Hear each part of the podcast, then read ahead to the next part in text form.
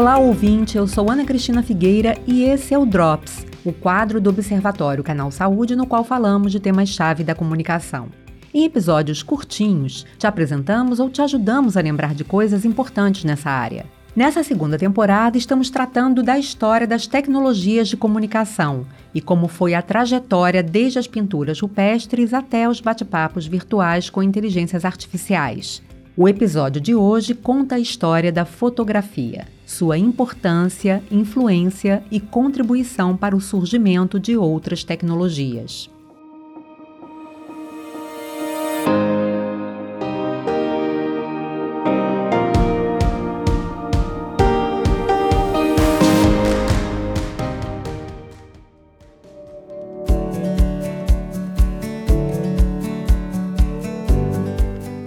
A fotografia tem linguagem própria, uma linguagem visual, não verbal. O ato de fotografar tem em si o objetivo de captar a imagem, mas também de imprimir e registrar a opinião do fotógrafo sobre o mundo.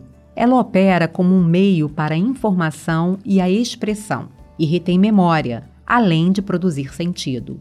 Narrativas são construídas através dessa linguagem, a começar pela base técnica, composta pela câmera e pelo filme.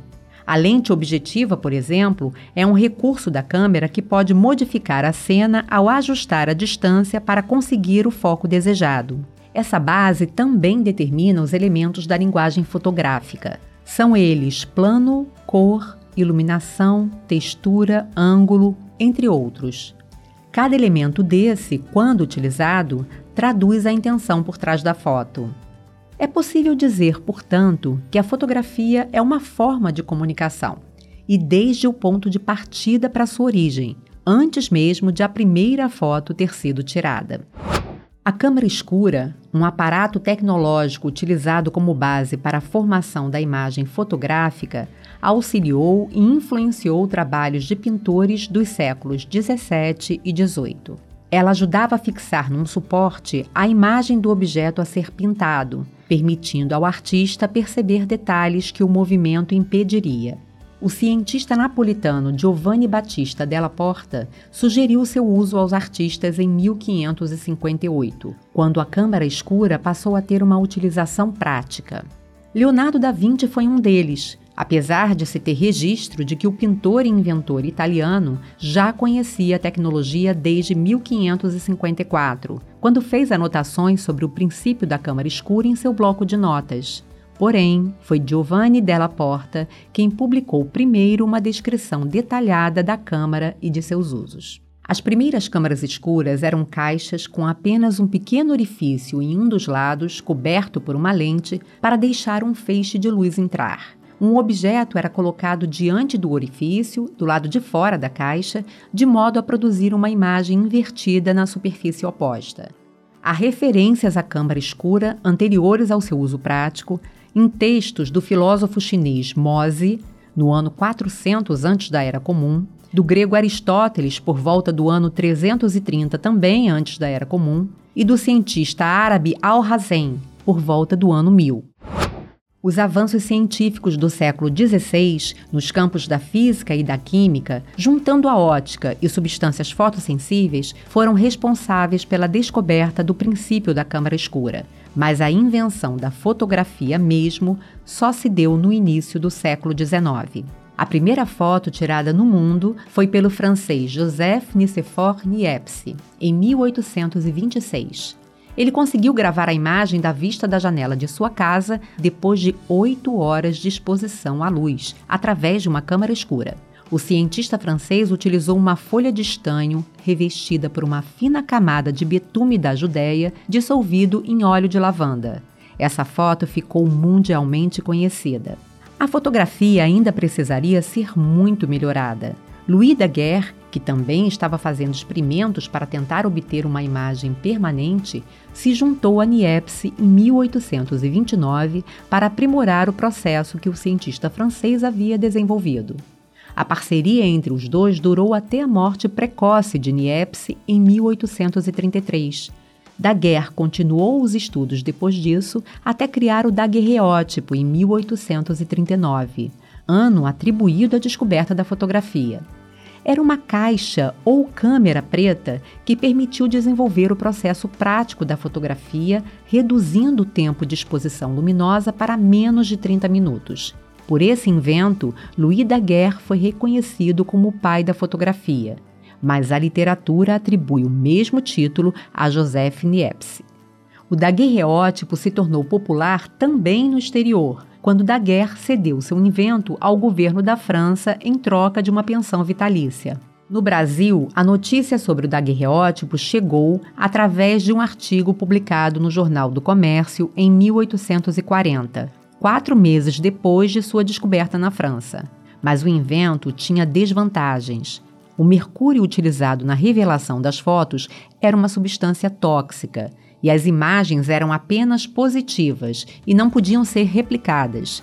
Cada foto era única. A invenção do processo de foto por negativo permitiu que uma única imagem gerasse várias cópias. O inglês William Henry Fox Talbot chamou seu invento de calótipo. Isso também aconteceu em 1839.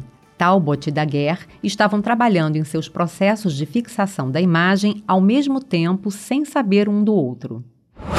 O calótipo foi um avanço para a fotografia, mesmo não conseguindo superar a qualidade de imagem do daguerreótipo.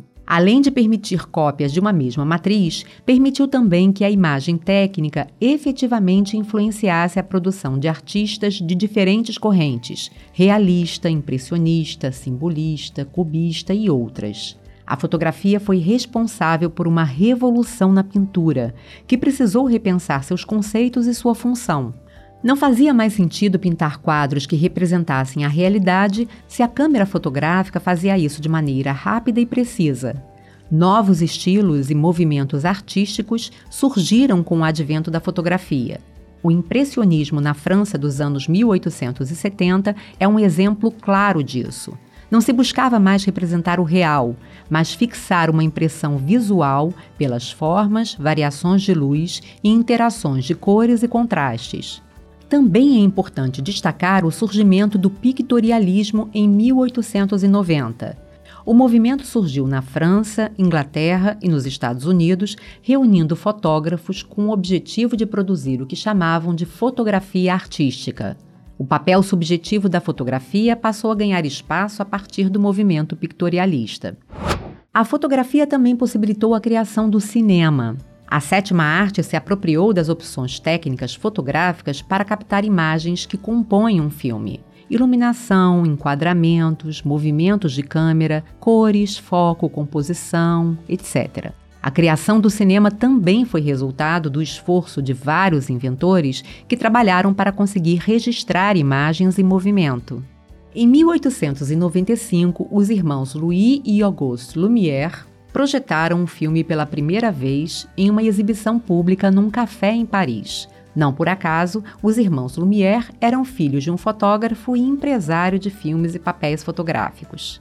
Uma das soluções técnicas da fotografia utilizada pelo cinema foi o filme em rolo com bitola de 35mm, criado por George Eastman para captar imagens fixas.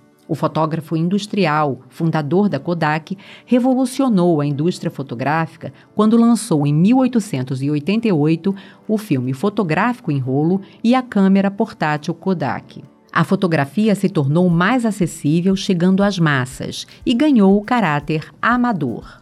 O resultado dessa popularização pode ser visto até hoje. Aliás, o século XXI tem muito a agradecer a Eastman.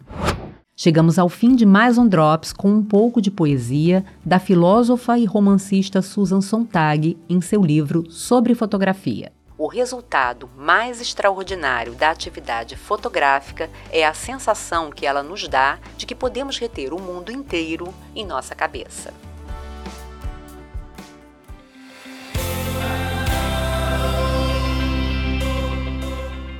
Quiser falar com a gente, você pode mandar e-mail para observa@fiocruz.br, mensagem pelo WhatsApp 21 99 701 8122 ou pelas nossas redes sociais. Além do Observatório, o canal Saúde produz outros podcasts, como Histórias da Saúde e o Docs, que você pode ouvir nos principais agregadores ou no nosso site. Os endereços estão na descrição deste episódio. E se você gosta dos nossos podcasts, não esqueça de seguir e avaliar nas plataformas.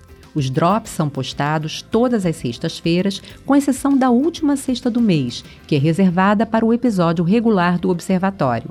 O Drops é uma produção do Canal Saúde da Fundação Oswaldo Cruz. Roteiro e locução: Ana Cristina Figueira. Direção e edição: Nathalie Khrushchevsky. Coordenação dos podcasts do Canal Saúde: Gustavo Aldi.